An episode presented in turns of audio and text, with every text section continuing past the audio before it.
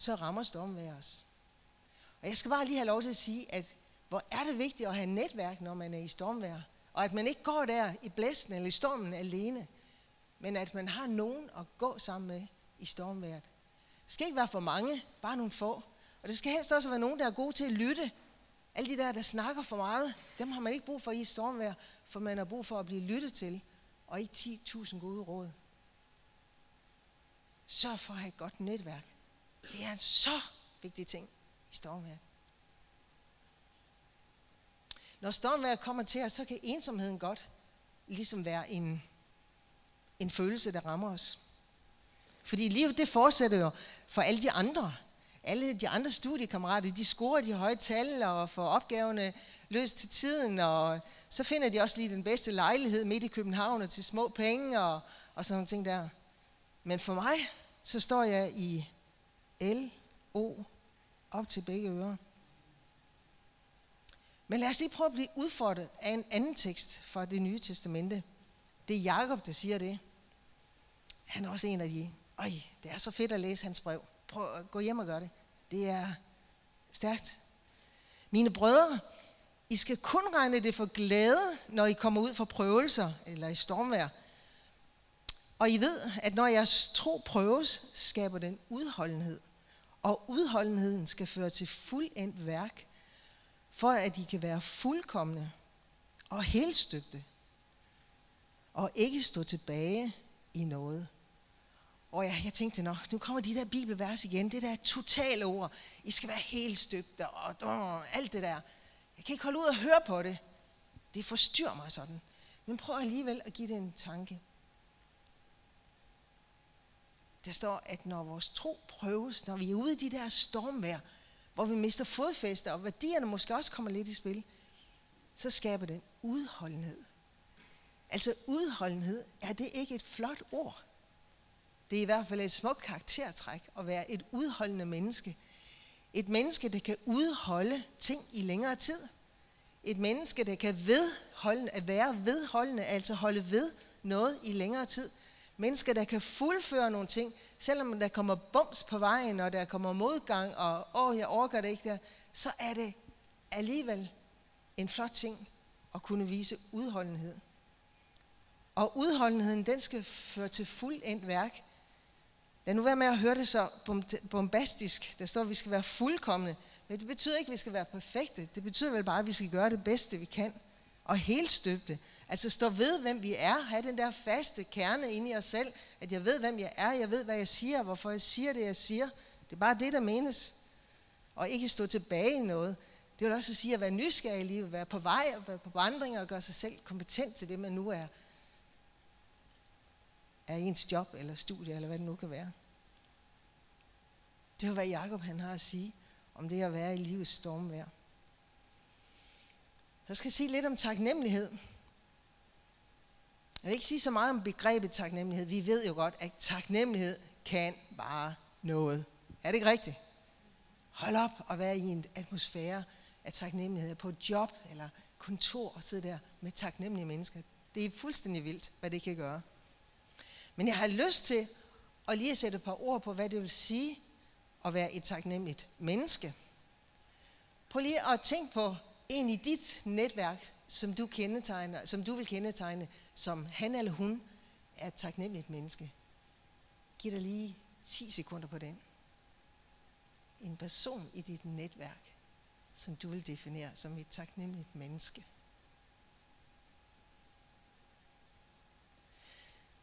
Er det ikke rigtigt nok, at taknemmelige mennesker, det er sådan nogle proaktive mennesker. De taler sådan i et proaktivt sprog. De er altid konstruktive i det, de siger. De er sådan konstruktive i at løse opgaver i livet øh, og i hverdagen. Ikke bare sådan på det store plan. De er lette at omgås. De er behagelige at være sammen med. Fordi de sådan, tænker altid i alternativer. Hvis ikke lige det går, sådan som man lige har tænkt sig, så er de vant til at tænke i løsninger. Jo, taknemmelige mennesker. Hold fast. Hvor er de rare at være sammen med. Prøv lige at tænke på det der menneske igen. Er det ikke rigtigt nok, at sådan er han eller hun? Jo, det skulle jeg tro. Nu er der mange karaktertræk, der kan kendetegne taknemmelige mennesker. Jeg har bare taget tre af dem. dem, som jeg værdsætter allermest. Jeg synes, at ydmyghed, det kendetegner taknemmelige mennesker. Og hvordan kan det være, at det er blevet sådan, at taknemmelige mennesker, de bliver ydmyge? Måske er det fordi, at man ser, at man ikke selv er verdens navle, eller selskabets midtpunkt, men man har fået øjnene op for noget, der er større end en selv, og det man selv kan gøre, og det man selv kan præstere. Og det, bliver man et ydmyg, det kan man blive et ydmygt menneske af. Respekt for livet. Respekt for livets mange faser og stormer og glæder og succeser. Man ser sig selv som en del af det hele, og ikke som herre over det. Jeg synes også, at generositet kendetegner et taknemmeligt menneske. Fordi et taknemmeligt menneske holder ikke bare på sine egne ting. Det bliver man nemlig ikke særlig taknemmelig af. Men et taknemmeligt menneske deler ud af sine ressourcer. Jeg tænker ikke sådan på, at man giver sig selv fattig væk og sådan over offer og alt det der. Sådan. Men jeg tænker der, hvor man giver væk med glæde. Der, hvor man er med til at berige andre mennesker. Og så bliver man jo også selv beriget. Jeg tænker på det der generøsitet, der hvor det bliver vind-vind. Der hvor vi hjælpes, hjælper hinanden med at, må, og, og med at nå hinandens mål eller fælles mål. Der hvor man spiller hinanden gode. Og der hvor man støtter hinanden. Jo, taknemmelige mennesker, de er ofte generøse. Prøv lige at tænke på den der person igen, du havde i tanke. Er det ikke rigtigt nok? Og så er der en tredje ting, jeg lige vil nævne. Og jeg kalder det et, et forvandlet mindset. Jeg, havde mest lyst til at skrive forandret, men så tænkte jeg, nej, det er ikke det, jeg mener. Jeg mener et forvandlet mindset. Mindset, nu har jeg ikke noget bedre ord, men sådan den der måde at tænke på, og måde at forholde sig til ting på. Og hvad er det, der skaber det i os mennesker? Jeg tror kun, der findes sådan et rigtigt sted, hvor det kan finde sted. Sådan rigtig finde sted. Og det er i et intimt fællesskab med Gud. Jeg håber, det er okay, at jeg lige bruger ordet intimt. Det kan høres på mange måder, men jeg tror godt, I forstår, hvad jeg mener. Jeg, jeg må også sige et stærkt ord nemlig. Men det er jo det der med at have et fællesskab med Gud. Ikke så meget det der med, nu, nu skal jeg vist nok gå i kirke, og jeg skal vist nok også læse den her bibel og alt det der. Sådan. Det er slet ikke det, jeg taler om. Men jeg taler om at have et intimt fællesskab med Gud. Fordi der bliver vores tankesæt, vores måde at tænke på, bliver forvandlet. Det bliver ikke bare sådan rent psykologisk forandret, ligesom man kan blive øh, forandret sig på kurser og, og læse nogle bøger og nogle teknikker og sådan noget. Nej, men sammen med Gud, i et intimt fællesskab med ham, der får vi et forvandlet mindset. Der bliver vi taknemmelige mennesker. Der bliver vi ydmyge mennesker. Der bliver vi generøse mennesker fordi vi er sammen med Gud. Sådan tror jeg altså det er. Lyder det nok lidt for enkelt, men jeg har altså også kun 20 minutter. Men hvordan kan vi så forbinde det der med stormen, og så det der med at taknemmelighed? Lad os lige vende tilbage til det, øh, den der powerpoint, der siger, sig tak under alle forhold. For det er Guds vilje med jer, i Kristus Jesus. Nu er det altså ikke sådan lige en værdi, som byens valgmenighed har fundet på. Det lyder vist godt, så den sætter vi også lige på brochuren. Nej, den står faktisk i Bibelen. Det er faktisk Paulus, som har sagt ret meget andet, også godt. Han siger, han opmuntrer til, sig tak under alle forhold, for det er Guds vilje med jer. Ikke bare fordi det sådan rent psykologisk er en god idé at gøre, men det er Guds vilje med os, at vi skal være taknemmelige mennesker, og vi skal sige tak under alle forhold og i alle slags forhold. Det er Guds vilje med os. På et tidspunkt så oplevede jeg et stormvær i mit liv, som jeg troede, det skulle tage livet af mig. Hvis jeg skal sætte ord på det, så var det sådan, som om jeg havde noget meget fint sand i min hånd. Men jeg så sandet, det sådan sivede ud mellem fingrene på mig, fordi jeg kunne ikke holde på det. Og til sidst, så havde jeg ingenting tilbage i min hånd. Jeg stod simpelthen bare sådan tom i livet. Tom for håb, uden øh, tro på livet, sådan energien. Og det jeg oplevede i den periode, det var, at jeg mistede modet til livet.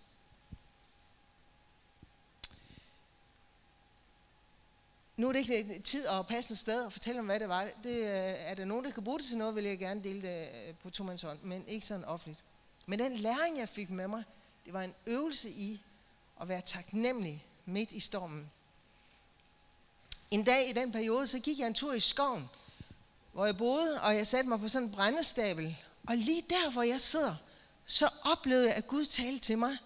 Og så siger han til mig, Karin, du skal ikke stå op for din egen sag. Du skal ikke kæmpe for din egen sag. Du skal ikke gå i rette med nogen omkring din egen sag. Men du skal lade mig kæmpe din sag. Det var jeg ikke så glad for at høre. Fordi jeg havde nemlig udtænkt en plan for, hvordan det her det skal løses, hvordan det skal gøres, mod hvem, osv. osv. Jeg synes, jeg havde alt krudtet i lommen.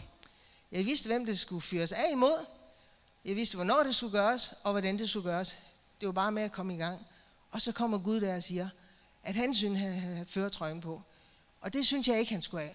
Den skulle jeg nok lige selv klare.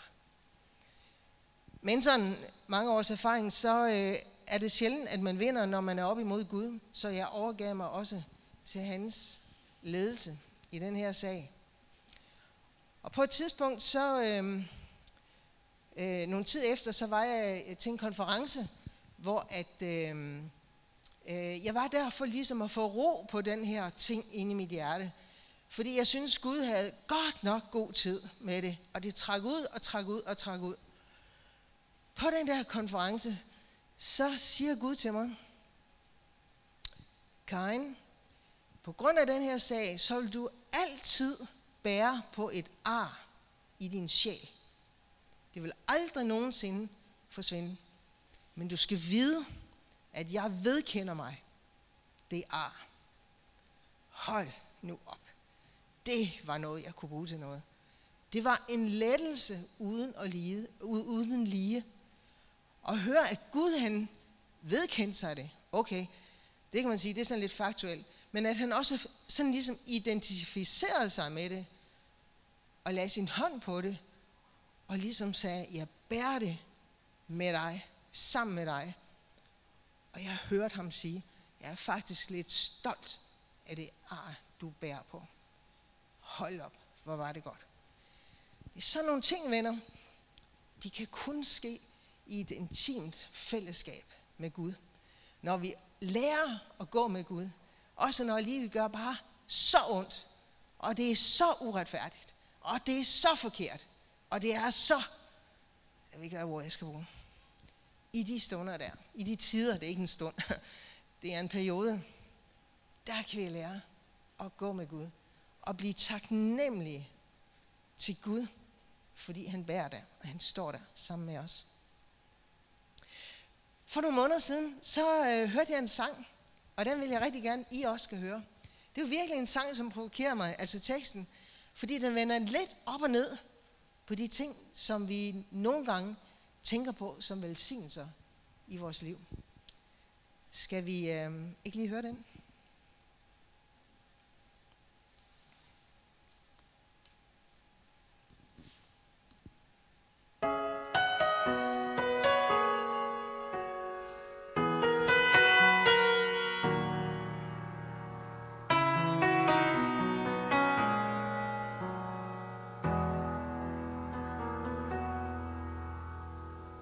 We pray for blessings. We pray for peace. Comfort for family. Protection while we sleep. We pray for healing. For prosperity. We pray for your suffering. And all the while, you hear each spoken need. Yet love is way too much to give us lesser things. Cause what if your blessings come through raindrops? What if your healing comes through tears? What if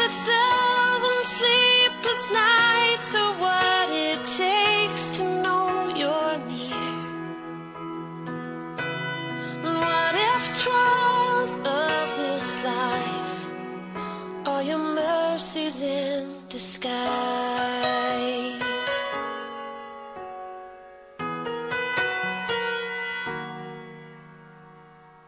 We pray for wisdom, your voice to hear.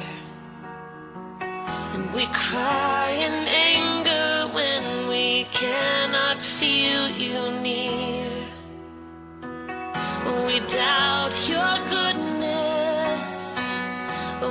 doubt your love. As if every promise from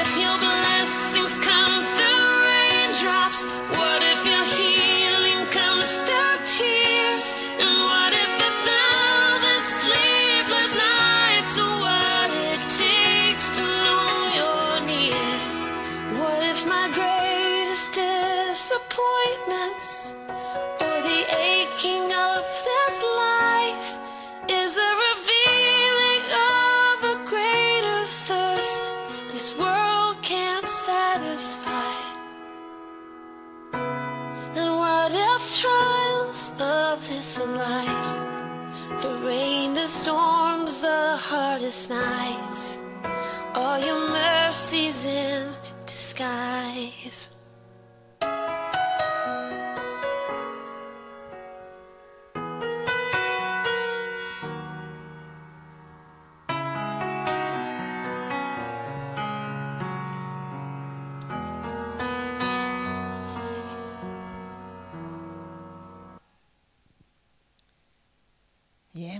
Hvad siger I så? Jeg synes, hun udfordrer os virkelig med nogle refleksioner, som er dybe. Fordi nogle gange så kan vi tænke, velsignelserne, det er jo de der gode ting, der kommer til os, sådan dem vi definerer, definerer som gode ting. Men hvis dine velsignelser kommer gennem regnvejr, hvad hvis din lægedom kommer gennem tårer? Hvad hvis tusindvis af søvnløse nætter er det, der skal til, for at du kan opleve Guds nærvær, at han er med dig? Hvad hvis livets stormvær, det faktisk er Guds barmhjertighed til dig? Hvad hvis livets skuffelser og smerter fører til at blive fortrolig med en længsel, som denne verden ikke og aldrig nogensinde kommer til at kunne tilfredsstille? Hvad hvis bedrag og mørke og uretfærdighed minder om, at denne verden, det er ikke vores egentlige hjem.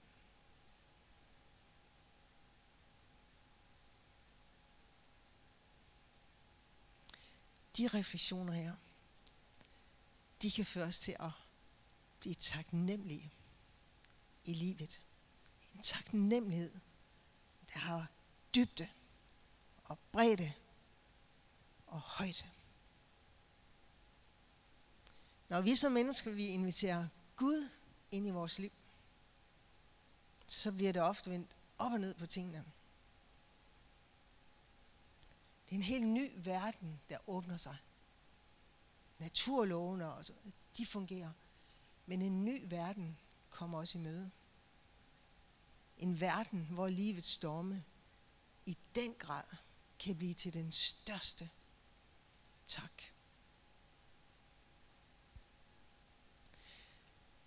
Lad os tage den sidste slide. Vær altid glade. Bed uophørligt. Sig tak under alle forhold. For det er Guds vilje med jer i Kristus Jesus. Tænk, hvor fantastisk det er at blive inviteret ind til et fællesskab med Gud.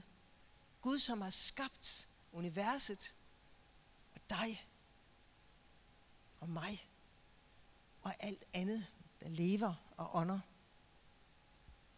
Derfor, lad os ikke være mennesker, der bare finder vejen ud af stormen. Men lad os være mennesker, der er taknemmelige midt i stormen. Tak.